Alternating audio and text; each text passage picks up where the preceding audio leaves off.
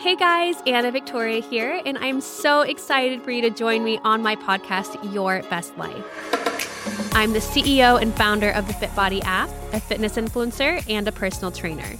Every week, I'm going to have a special guest that will share their unique experience and unique story to share how they learned how to live their best life, even if they're still working on it, since we are all a work in progress. I can't wait to help you learn how to create your best life. Hey guys, welcome back to Your Best Life. I'm Anna Victoria, and today I got to talk to Jordan Syatt, who is a strength training and nutritional consultant who founded Syatt Fitness. He holds several powerlifting world records, and he is also a writer with a massive social media following. And he helps people achieve their fitness goals with his no frills positive message. And I have, of course, my lovely husband Luca with me. Hi, guys. Hi. so, um, Jordan Syatt, he's one of our friends, one of our buddies. We met a few years ago um, in LA, right? Yeah, we met in LA. Well, I met him because he's Gary Vee's trainer. That's and right. then I right. followed him and I saw that his content was so amazing and like really not just spoke to me, but it was like no BS, but in the most loving way possible. And I love that when someone is, you know, giving it to people like the truth and not sugarcoating it, but his content is just so amazing. I mean, he is a great person and he really, really cares about helping people. And like I said, like giving it to them straight. And, you know, because ultimately, like education is like the biggest piece in your fitness industry. Like, you can Yeah. do all the exercises in the world if you want, but if you don't know why you're doing them or how they're going to help you get to that next goal, then, you know, that's not time well spent. We worked out with him a couple of times too. Yeah. So he, I think, showed me how to do a low bar squat. And I think he showed me a single leg deadlift. Uh huh. And it was more like for balancing, eh, a balancing exercise. And I almost fell on my face. pretty Yes, sure. but that's like a day in the life for Luca. Yeah. I don't like balancing exercise. You know yeah, which is why you need to do them. True. Very true. Yeah. Here's my conversation with Jordan Syatt.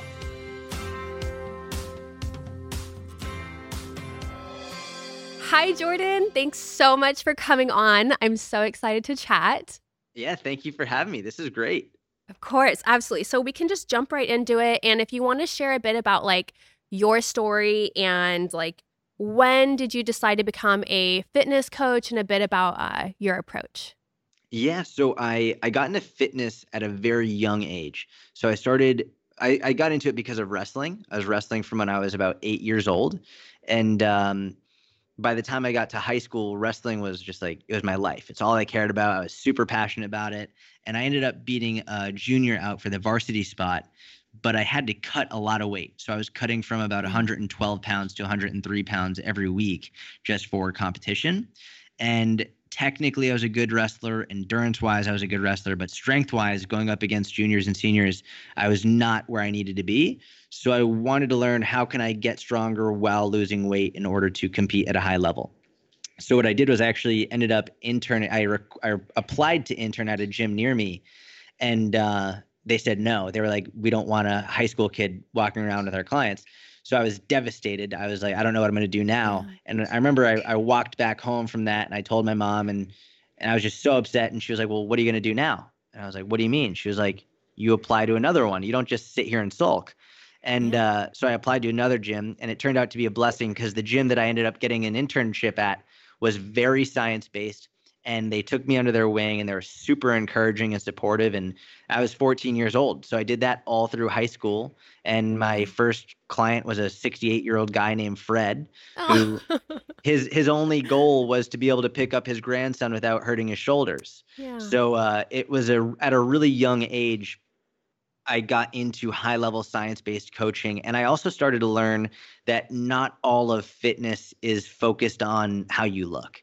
There are many aspects of fitness in terms of how you feel, how you perform, making sure that you're healthy overall. So I was very fortunate from a young age, and that's really how it all started. I was just going to say, you were so lucky to discover that so early on because a lot of times it takes people years to go through this journey and unfortunately be chasing the messaging that society puts out there instead of what it really should be about, which it's, you know, so much more than what you look like. A hundred percent. Yeah. I'm very, very blessed. To, I'm blessed to have that situation, to have my mother who I'll never forget how I, I came home and I was devastated and, and her first response was just like, well, now what?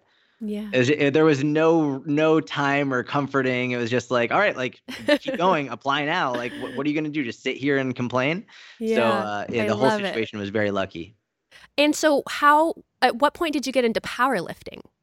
So I got into powerlifting while I was doing that. So the gym that I was at, there were I had two mentors there. I had one mentor named Kevin McCarthy and another one named Stacy Shadler, both of whom I'm still very friendly with. And um, Kevin loved powerlifting. He was a big powerlifter, and uh, I started to get in, into powerlifting from him. And so I started doing that in high school, just playing with the barbell. And I, I started to love deadlifts. Deadlifts were really what like it was like my whole passion. I loved them. And um, and then by the time I graduated high school, I ended up taking a year off. I spent the year in Israel, volunteered with Holocaust Mhm. survivors, and it was amazing. It was it was an incredible year.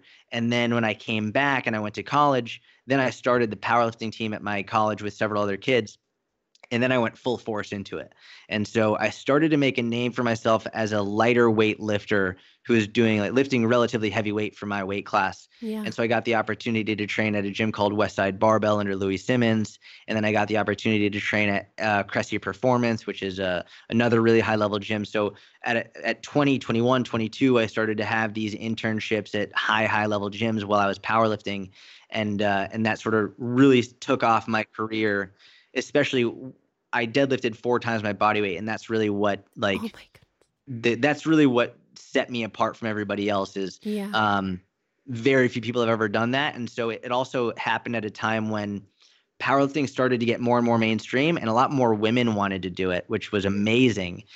But at the same time, while women wanted to do it, they also didn't really want to get very big. So women, they, they were like, I want to get strong, but I don't want to get huge. And then they saw me, this really short, small dude who's like, well, he's lifting a lot of weight and he's not really that big or bulky. So I'm going to ask him for help. And that's really how I started to build my career. Amazing. I did not know that. and so how how did Gary Vee come into the mix? So for those for those that don't know, you um are or were Gary Vee's personal trainer 7 Yeah. days a week. Um I know you're kind of on an on off schedule with him right now. So how did that happen and where are you at with it right now? So, um, in 2011, I created my website. So I was training at Westside Barbell, and uh, one of my buddies was like, "Where are you right now?" And I was like, "I'm training at Westside, which is basically it's literally the strongest gym in the world." And just like as sort of a to paint a clearer picture, their weakest guy squats 800 pounds.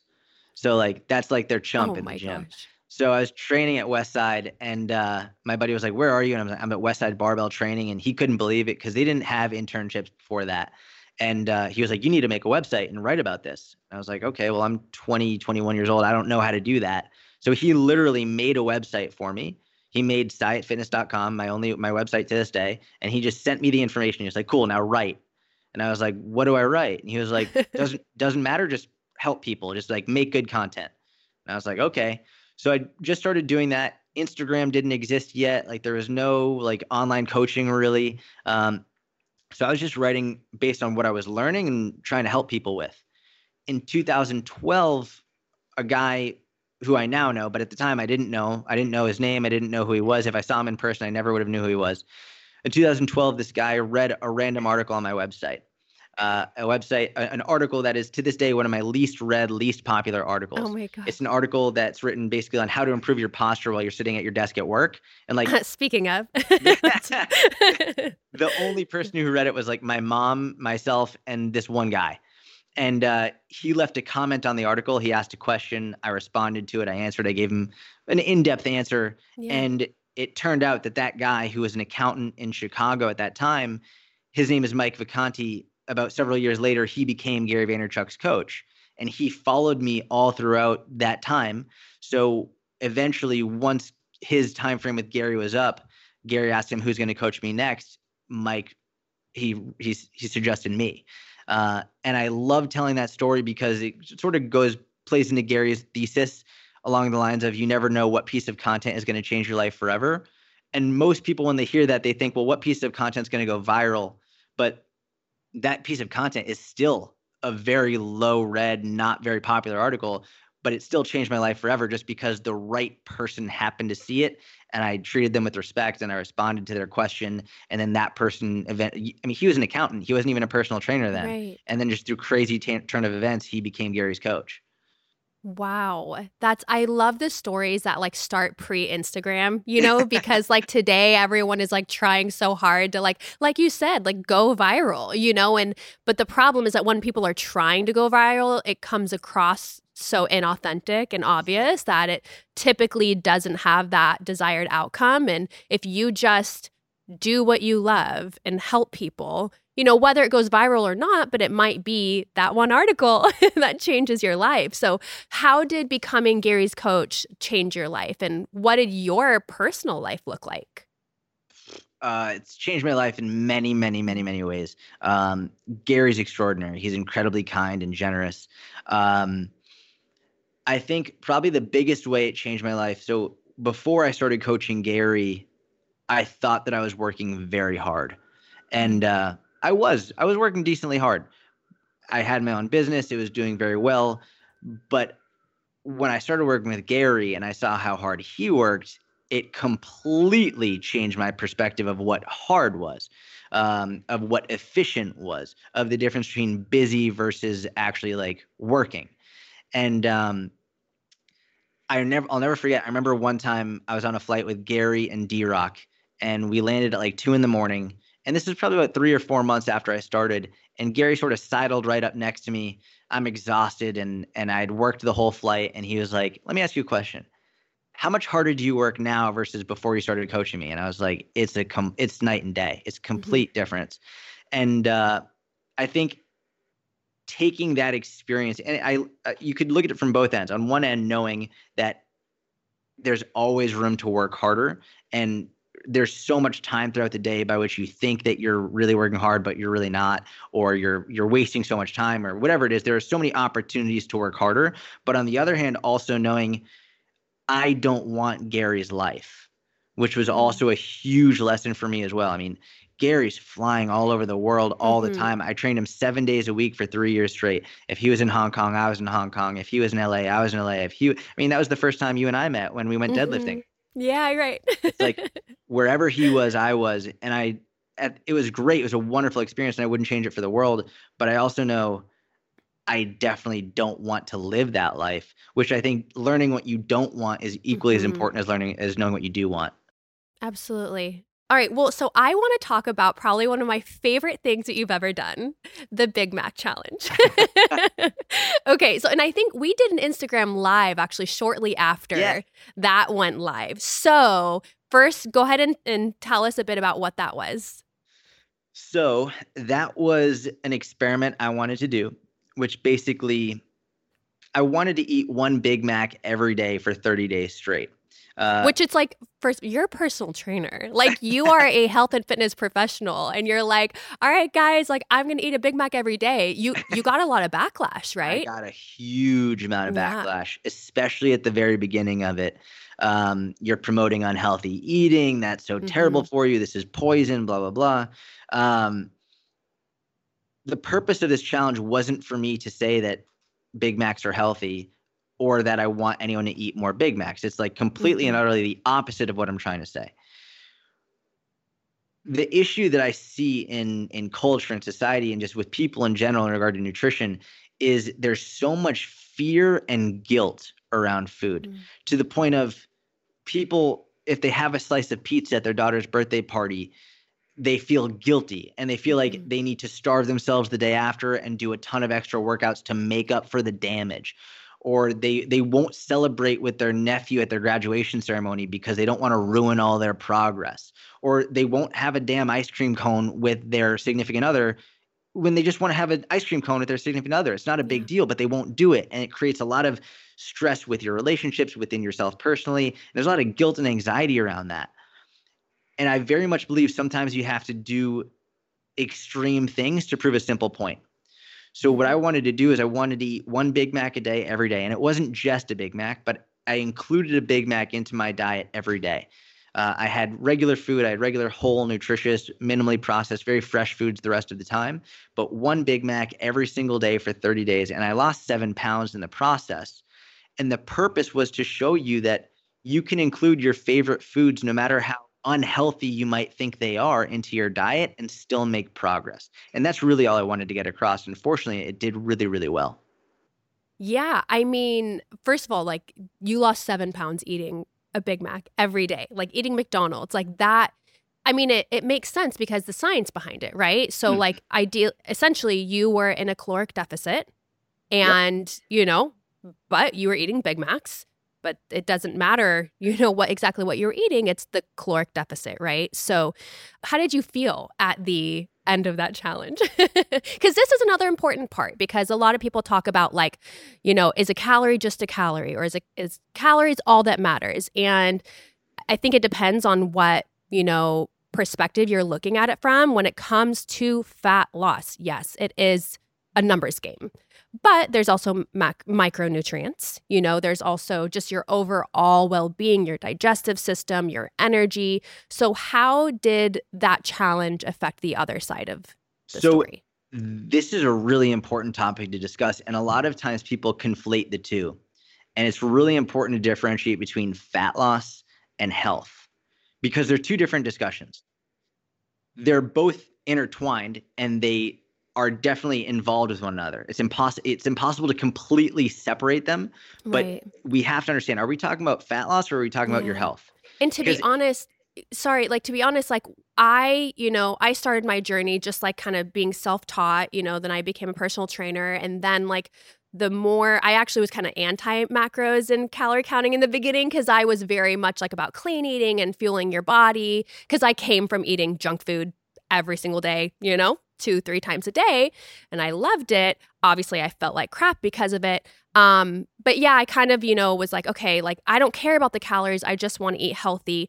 Um, and then kind of like, you know, going further into my studies, learning that, you know, just really about the numbers side of fat loss and then like kind of also listening to those science-based researchers you know in the industry and that it's like it's just about calories calories in calories out the end and it's like Yes, it is, but the the unfortunate part about that message is it's not also including the you know, the health side of it and that like life shouldn't just be about you know, losing weight. There's so much more that goes into not just your health, but your happiness. Yeah. I mean, so in the fitness industry runs on a pendulum of extremes, right? Everything is either good or bad or right yeah. or wrong or healthy or unhealthy.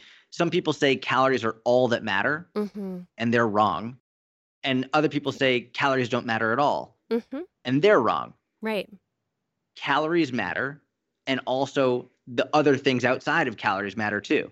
So when we're talking about fat loss, and this is why it's important to differentiate fat loss from health. When we're talking about fat loss, the reason that we have to talk about calories first is because if you are not in a calorie deficit, it is physiologically impossible to lose fat that is the base of the pyramid. If you you could be eating clean, but if you're not in a calorie deficit, you're not going to be losing fat. Right. You could be eating a lot of protein, you could be working out, but if you're not in a calorie deficit, you're not going to be losing fat. So that's why for fat loss, you have to have that base of the pyramid first. But if you, let's say you're in a calorie deficit and you're losing fat, but all you're eating is Big Macs, you're not going to be healthy. You're going to be super hungry you're probably not going to feel very good. Your strength is going to go down. You're probably going to lose muscle mass. So now we see, okay, cool. So you're in a calorie deficit and you're losing fat, but you're also sacrificing your health. So, how do we combine the two? How do we combine fat loss and health to optimize both? Now we have to understand calorie deficit is the base of the pyramid, but we also want to make sure you're eating whole, high quality nutrient dense foods, getting your macronutrients, getting your micronutrients in, making sure that you're fueling your body well, making sure you're getting enough sleep, making sure you're drinking enough water, making sure you're strength training and also doing cardio. I know some people love to hate on cardio. I'm like, what are you talking about? There's so many benefits to it. So it really comes down to trying to figure out the whole picture. And what that comes down to is knowing the base of your pyramid is, is calorie deficit, but that doesn't mean eat whatever you want.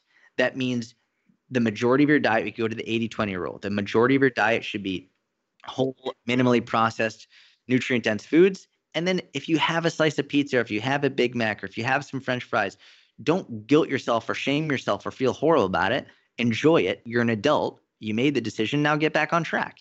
What do you say to those that have trouble getting back on track? Because I know that with a lot of my girls, like I've I've always preached about balance, you know, but I feel like balance isn't sexy. You know, like people they love one extreme or the other, and it's really hard to get people to be in that middle ground working towards their fitness goals but not to the point where they're beating themselves into the ground still allowing them you know themselves to enjoy something and not guilt themselves and i feel like that's a that's a really hard perfect spot to be in you know so how do you tell your clients like hey like i'm i'm sure one way is hey watch my big mac challenge. But aside from that more the mental and emotional side what do you say to them? So in 2012 i made a video for one of my clients that eventually i i made as part of like a, a whole course that i would send people. And i had no idea that it was going to be this impactful but it became a repeated thing that i say all the time on social media and to my clients and everything is basically like you can't f this up like you cannot screw this up. You can't mess up. I love up that. And when i first say it most people are like uh yeah i can. Uh you've never seen me eat alone on a weekend. Like i can absolutely mess this up. And the reason that it's so important to internalize this is because i don't care if you go over your calories by 5000 i don't care if you take a month or a year off of, of working out or nutrition. I don't care what happens. The only way you fail is if you quit as long as you get back on track you're good. And the reason it's so important to remember this is because most people and this is this is the the standard strict monday through thursday friday night you go out you eat more than you'd like then you just say Mhm. all right i'll get back on track on monday. And you try and eat as much as you can over the weekend because you know on monday you're going to start being strict again and that cycle repeats. When you stop thinking you've failed and you start realizing you're never more than one bite away from getting back on track, then you stop justifying going off track completely for any period of time and you can get right back on track. You can enjoy yourself, you can have the foods you'd like, you can start eating in moderate moderate portions rather than binging and binging and binging, and then Right. all of a sudden you'll start to make more progress because you're not going back and forth so much. Yeah. Well, and to take it a step further, I you're 1 million percent right. Um, what I've found is that a lot of people that do struggle with that binging cycle is there's underlying emotional trauma, you know, or issues or and eating becomes a coping mechanism for them. Yeah. Um, I would say that to some extent, that's kind of out of our wheelhouse as personal trainers, you know, like there's, you know, other uh, guidance that they would need. But do you, is there anything in particular that you would say to help them kind of get past that? Yeah, so I think you bring up a really good point. There are many different reasons why someone might binge eat. Some of them are about past trauma that have literally nothing to do with nutrition and they're just using food as their coping mechanism. And if that's the case, I would very much encourage you to speak to a therapist, like Yeah. and, and not really take my advice here. Um, if Yeah. it's more food based and more of like a food issue, which is also another reason many people do it, still speak with a therapist. Um, but also what I've found is it number one, it comes back to understanding you didn't screw up, but also have you ever walked by a, a fire alarm and just wanted to pull it just because you know you shouldn't? yes. like there's something about like just walking by a fire alarm where you're like, all right, like I said, really just want to see what happens if I just pull this sucker. Um, when you're told that you shouldn't do something or you can't do something, you immediately want to do it. There's Mhm. something about it that you're just like, all right, I really want to do this. When you feel like you're doing something wrong, there's a trigger that oftentimes it makes you want to do it again and again and again. And it's difficult because like it gets harder and harder to stop once you start doing it. So one of the things that I've used that has helped a lot is instead of just telling someone not to binge, because that's really how a lot of people approach it. A lot of like hardcore people on Instagram, like, just stop eating. It's like, well, if Yeah. it was that easy, thanks, asshole. Like, of course I would stop doing it. Right. But like what I what I always say is, listen, if you want to binge, binge. That's totally mm-hmm. fine. Just do me a favor, just wait 20 minutes. If after 20 minutes you still want to binge, binge like the craziest binge, binge like a wildebeest. Eat as much as you want. But just wait 20 minutes. And not 100% of the time, but we'll call it 75 to 80% of the time, which is significant. Oftentimes people will get to the 20 minutes and they'll be like, I don't want to anymore. Mhm. And it's really because when you start to have the urge to binge, it comes on quickly. and you usually satisfy it quickly. And oftentimes binging will come in a situation where you're out with your friends or family and you're in a public situation and you don't eat or eat very little because you know you're going to binge later. So oftentimes you won't eat, you won't eat, you won't eat. Then you go home and you're alone and you do it all by yourself and it happens really, really fast. So, number one, if you're out in public, eat. That will right. often subdue the urge to binge on. And then number two, when you're at home, wait 20 minutes. If after 20 minutes you still want to, go for it. But if after 20 minutes you decide you don't want to anymore, that's a huge win. Right. I, that's such great advice. So, how about you have your clients are from all over the world, from both male and female, or do you specialize in one or the other? Yeah, so main, I mainly have about uh, seventy-five percent women. Uh, okay. There, I do have men as well, uh, but mainly women. Okay, so what would you say to moms and dads out there that are desperately wanting to get fit, but they're exhausted between all of the responsibilities that they have in life between work and kids and sleep? I will tell you, I don't have personal experience being a mom, uh, so so I can't say that I know what it's like to to have kids and to be so right. busy. And and I I mean, coming from a my mom is a single mother. She raised two kids. She worked numerous jobs. Like I saw firsthand how difficult it is, and I speak to her now about it. And I have many many clients who do the same. Um, I will say I've had women clients who were single mothers who worked two full time jobs and who had very very little money and they still wanted to make sure they could pay for coaching and also get their workouts in. Um, i would say it is I, the first and foremost thing is it's really really hard.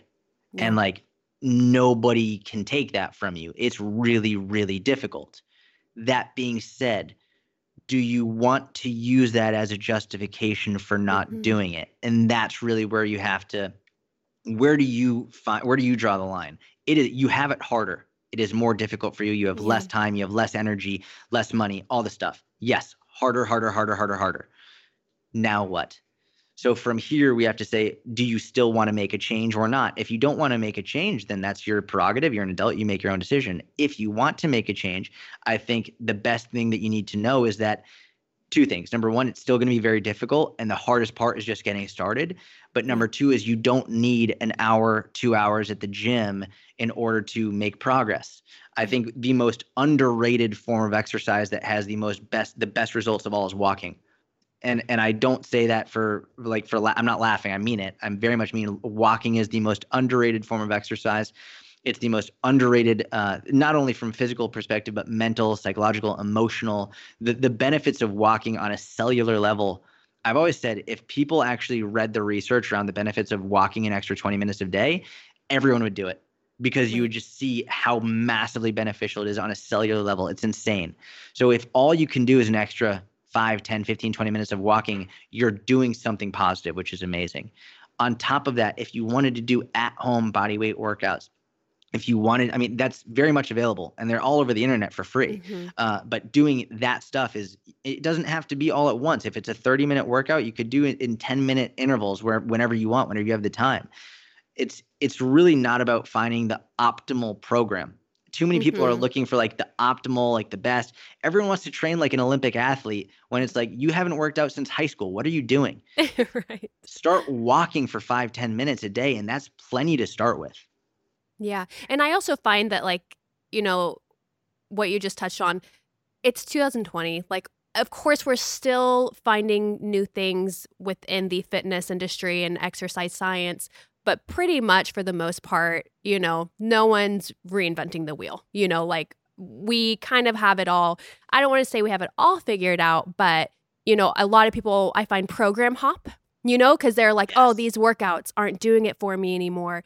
And I feel like that is such a like soul sucker for your fitness journey because it just is put keeping you in that cycle of always feeling like you need something different, something new, something exciting. Just, you know, what do you say to those clients that you feel like are getting a little antsy and they want to do something different? And how do you approach your programming? Yes, it's a wonderful question the I, I, remember the first time I ever stuck to a program for the entirety of the program. Mm-hmm. I was uh I was 18 years old and I hired a coach in Sweden. His name is Martin Berkhan. and um, he put me on a 12 week program, and it was the first time I ever stuck to a program, start to finish, from day one to day 90, nutrition and training, and that changed my life forever.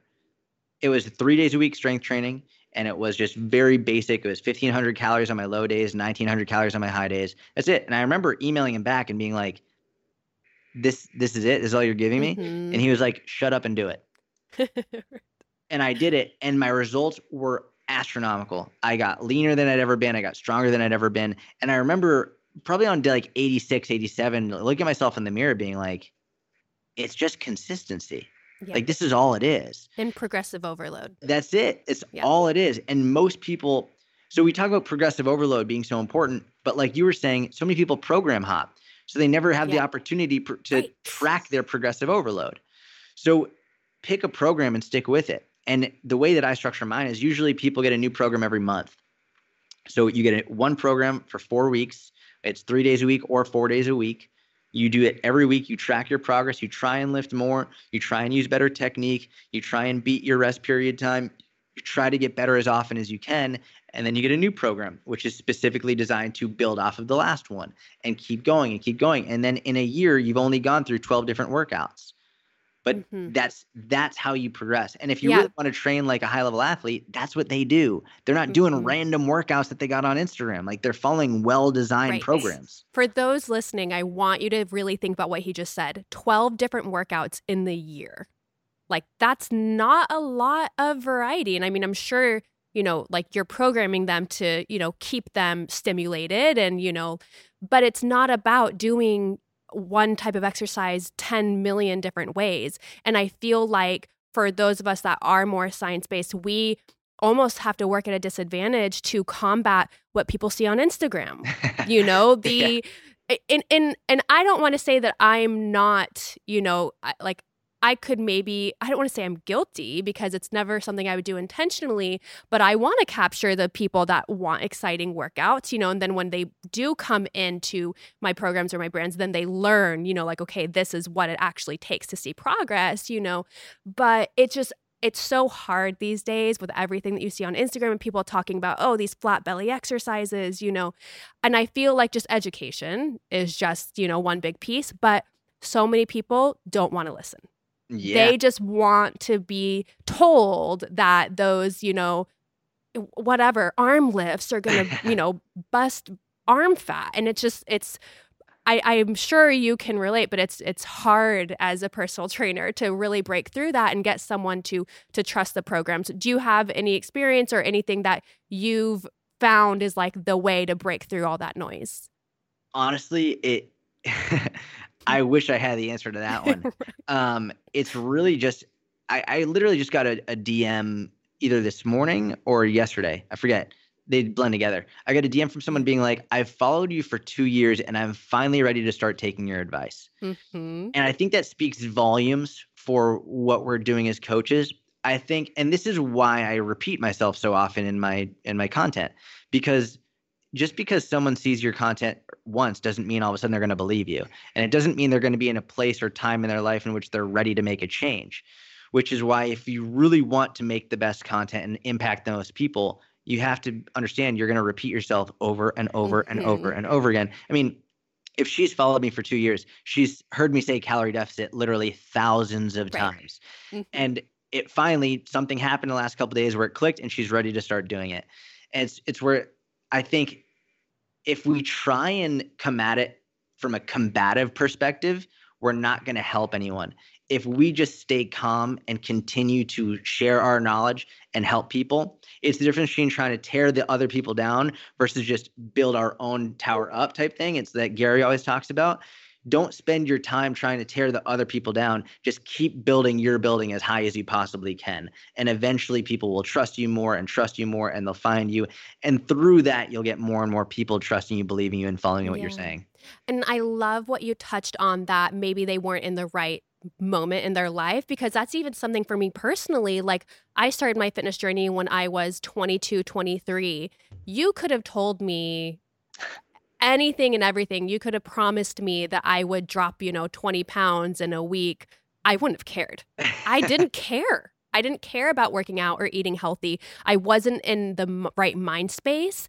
And I feel like that's something that is so important as like personal trainers, but also for the, you know, people listening to know that like it's okay to like not always be in the mindset where you're ready to crush it every single day or like you know be so on top of things like we go through different periods of times in our life like you start from like not caring at all then you learn a little bit and then you're like dang it i wish i wouldn't have learned that. Now i have to like you know like put it into practice. I feel that way sometimes. I'm like oh how great would it be to go back to my 21 year old self that didn't know you know anything about this? But um so yeah i think it's just so important to recognize that not everyone is in that space and like you said that's great advice that I need to take of just be okay with repeating yourself because I feel sometimes like I'm a broken record and I'm like, ah, my OG girls are probably so tired of hearing this. But, you know, since everyone goes through those ups and downs, you know, sometimes they might need a reminder themselves. So, um, do you feel like there's I feel like we just touched on this in a million different ways, but do you feel like there's contradicting information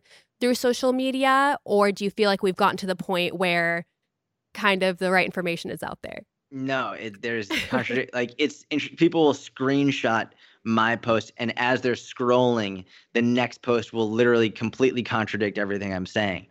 And that it goes to show like one of my favorite sayings that my buddy Pat said to me years ago. He was like, "Our job isn't to start fires; it's to put fires out." Mm-hmm. And uh, it, that was a perfect example of where like people will screenshot like I'll say calorie deficit, and then the person below me will say like calories don't matter. And so there it's interesting when I got in the industry in like 2000, we'll call it 2010, like when I really started being a, a, a really better coach. Um, there was a lack of information in terms of it was hard for people to find it, uh, and it was harder than it was today. Um, now there's an abundance of information. And so when there was a lack of information, people just didn't know what to do. But now people don't know who to believe and that's really like the major difference in times. So there's so much mis uh, so much misinformation and so much contradictory information people aren't sure who to believe. So then they'll do keto for a week and then they'll mm-hmm. do they'll go vegan because they saw game changers and then they'll do whatever they'll do whatever it is and they'll try everything for like three days a week a month whatever it is. And as soon as it like looks like it's not working anymore they go to something else where it's like everything works as long as you can sustain it and it makes you healthier and happier. That's really it. So, but the first part of it, the, the sustainability part, that's the part that most people overlook, where it's like, oh, I'm going to go to this juice cleanse for 21 days. It's like, but you've tried this 14 times before. Every time you've lost weight very, very quickly. And then thereafter, you've gained it all back. Right. So why in the hell do you think this is a good idea? Like, well, it worked really, really well. It's like, by whose definition of worked? You need to lengthen your time frame here and instead of only looking at when you lost weight look at when you regained it and mm-hmm. re- you realize everything will work as long as you can sustain it first and foremost yeah some of my favorite transformations are not the ones where they lost 30 pounds in six months or whatever. It's when they come back a year later and they're like, I'm still here. I'm still maintaining it. It's like, that is the real prize. You know, like, 100%. of course, it's great. It's a huge milestone to get that first, you know, step of progress, but to be able to maintain it, like, that, that's really what it should be all about. Unfortunately, social media you know doesn't really you know allow us to kind of show that part um but yeah one quick question. So, you talk about coffee a lot. So, where did your love of coffee come from? And if you have a particular favorite brand?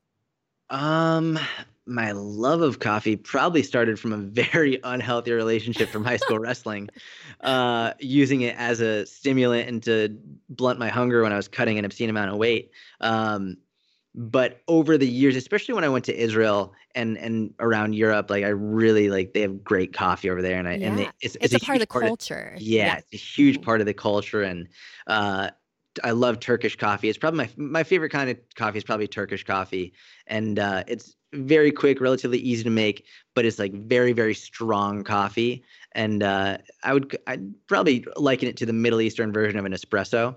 Um, as I like it a lot. So it's I like the how coffee brings people together. You have great conversations with people, and uh, yeah, that's basically it. All right, Jordan. So what is next for you?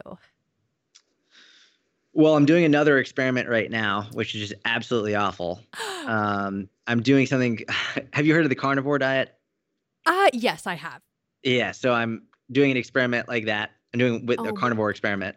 Um, So is that just eating meat? Like So basically, um, the foods that you are allowed to eat on the carnivore diet are uh, meats like steak, chicken, turkey. You can have a lot of organ meats. They're big fans of organ meats because they say they're really packed with vitamins and minerals. Um, you can have eggs. You can have all fish, salmon, tuna, all that stuff, um, and bacon. It basically just a bunch of meat and like no fruits, no vegetables, none of like no beans, like no, like literally no they fruits or vegetables? no, it's crazy. Oh my goodness. It basically just flies in the face of what everyone has known is super healthy for you all along. Right. Um, but I've been getting a lot of questions about it, and um, for me, I've I've never done it. I know what the research says about it, but I've always found people will trust you more if you have experience with something versus if you just say, "Ah, no, it's not good." So I'm going through. I'm on day eight. Today's day eight of the carnivore challenge. Is it 30 days? It's no. So I, I didn't want to do 30 days of this. I- Okay. I, didn't want to do 30 days. So I'm what I did is I'm doing 14 days of Okay. eating carnivore. And there's a lot of people who've done this on YouTube. A lot of people have documented their experience, but nobody has documented what happens afterward.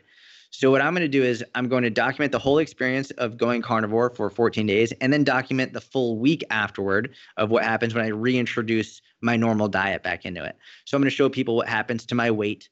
Uh, I, I dropped like, eh, I dropped four pounds in the first week just from losing water. It wasn't fat. It was just losing a bunch of water. Um, so I'm going to show people what happens with my weight. I'm going to show people what happens with my digestion, with my energy, my mood, my performance in the gym, tracking my blood pressure, a whole bunch of variables along with this so that I can show people this is what you can expect if you decide to do it. And my whole purpose isn't to say carnivore is bad. Like, if you want to do it, by all means, go for it. Uh, Who the hell am I to tell you not to do something? But all I want to do is show people my true real life experience so you can make the decision for yourself. Amazing. I love how you throw yourselves into these experiments for your community. I think that's really unique. I, I I would say in the fitness industry anyways. So Jordan, for those that are listening, if they're struggling getting started, what would be your number one piece of advice of go do this? I would say if you're struggling to get started with anything, start with start with walking. Just start walking five minutes a day. Just do something. And it, it, it's cliche and it's hippy dippy and people laugh, but something is always better than nothing. And oftentimes, here when you think about it, if you look at the model of motivation, a lot of people they want to get motivated. And they always ask. I'm sure people ask you all the time, "How do I get motivated? How do I get motivated?" And I always get a little bit annoyed when people ask, not because I'm annoyed at the person, but because they're going about it the wrong way. You don't just all of a sudden get motivated. In order to get motivated, you first have to take action. And there's a lot of there's a lot of scientific models that explain this. First, you take action. From that action, you see results. And from those results, then you get motivated. And then from that motivation, you take more action. So if you really want to do something, and the reason that I say I'm such a big advocate of walking for five minutes is because now you're starting. Now you're building a little bit of self efficacy. You're believing in yourself a little bit more. You get those results. You get more motivated. Then you want to take more action. Maybe you start doing push ups. Maybe you start doing bodyweight squats. Maybe you start buying more fruits and vegetables, whatever it is. Just do something because only from doing something can you achieve anything. Amazing. And anyone can walk for five minutes. Walk around the house, right? If it's snowing outside, it's something that pretty much anyone can do, right? Yeah, I w- it's funny. One of my favorite podcasts I ever did. I did a podcast uh, with a guy who works with uh, truckers, with like pick uh, like trucker. They drive trucks for a living. They drive for like Mhm. 24 hours at a time, 36 hours at a time. And one of the things they have the truckers do in order to help get more steps in is they walk around their truck like I think it's like 30 something times as a mile or something. So it's like wow. whatever if you want to walk around your house like say all right i'm going to walk around my house once or twice uh, i think by one simple way to make it seem less daunting is if you say i'm going to walk around my house my, the perimeter of my house once that's oftentimes less daunting than saying i'm going to go walk for 20 minutes because it's just the number right the one time around seems less daunting than the 20 minute number so figuring out these small little ways to make it seem more doable is super super helpful Yeah, Amazing. I think everyone should follow you. Every like you are someone that I trust above many people in the industry. So let everyone know where they can find you and follow you. Thank you. I appreciate that. And the feeling is mutual. Uh, so my YouTube is Jordan Syatt, J O R D A N S Y A T T. I have my own podcast, the Jordan Syatt Mini Podcast. If you just Google my name, you'll find all of it. amazing. Thank you so much, Jordan. This was amazing. And we will talk again soon. Thank you. Have a good one. So that was my conversation with the amazing Jordan Syatt. I cannot believe he is doing a carnivore challenge right now. Yeah. He said the no- Big Mac challenge. Yeah, I mean, well, he did that Big Mac challenge like what, a few months ago. Now the carnivore challenge. I mean, it takes guts to go, you know, get, you know, To- get into a new challenge every time. Yeah, and to be that dedicated to. I mean, it can't like he said no veggies. Like not saying I love veggies, but like I just can't imagine how bad that would be on your system, you know? But unfortunately, like in the fitness industry, these like fad diets come about and they tend to be really extreme and I seriously commend him for I agree. giving them a shot. But I just hope that anyone listening knows that that would never be something that like we would recommend like only eating meat, not eating veggies. Like that's really unrealistic. And I think you guys were really clear on the objective of these Yeah. challenges. What what's the message behind all these challenges? yeah. And by the way, he was able to deadlift four, five times his Five body times- weight. Yeah. Respect. I mean, that's I- crazy. I know your head shot over when he said that. You were like, "What?" Yeah. In the Big Mac challenge, like like he mentioned, like his goal was not to say go eat a Big Mac every day or this is what you should be doing, but it really was just to drive home like, "Hey, that one piece of pizza or that one Big Mac is not going to derail your progress. I mean, it really does come down to, in terms of fat loss, not in terms of health, it comes down to your caloric intake and being in a caloric deficit. And just in case there's someone here that is like, what's a caloric deficit? So that means eating 500 calories less than what your body needs a day. So that's pretty much what he did. He just was sure to be in a 500 caloric deficit. He lost seven pounds by eating a Big Mac. Again, not advocating for eating McDonald's every day, but hey, if you want to have it here and there, it's not going to hurt your physical progress.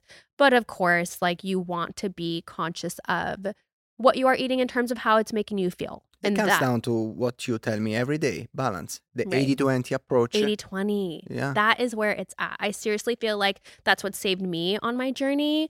And so many of you girls I know have reached out to me. So, you know, eat healthy 80% of the time, whole natural foods. The other 20%, go wild.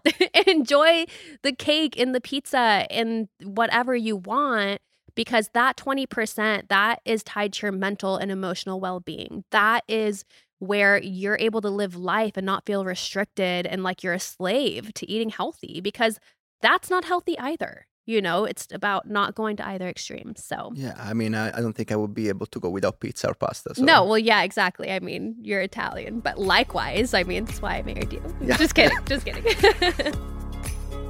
And that is it for this week's episode. If you enjoyed it, I would love for you to share it with a friend, spread the word, and help us grow our tribe. Please rate and leave me a review on Apple Podcasts, Spotify, or wherever you listen. And make sure you subscribe so you don't miss out on new episodes each week.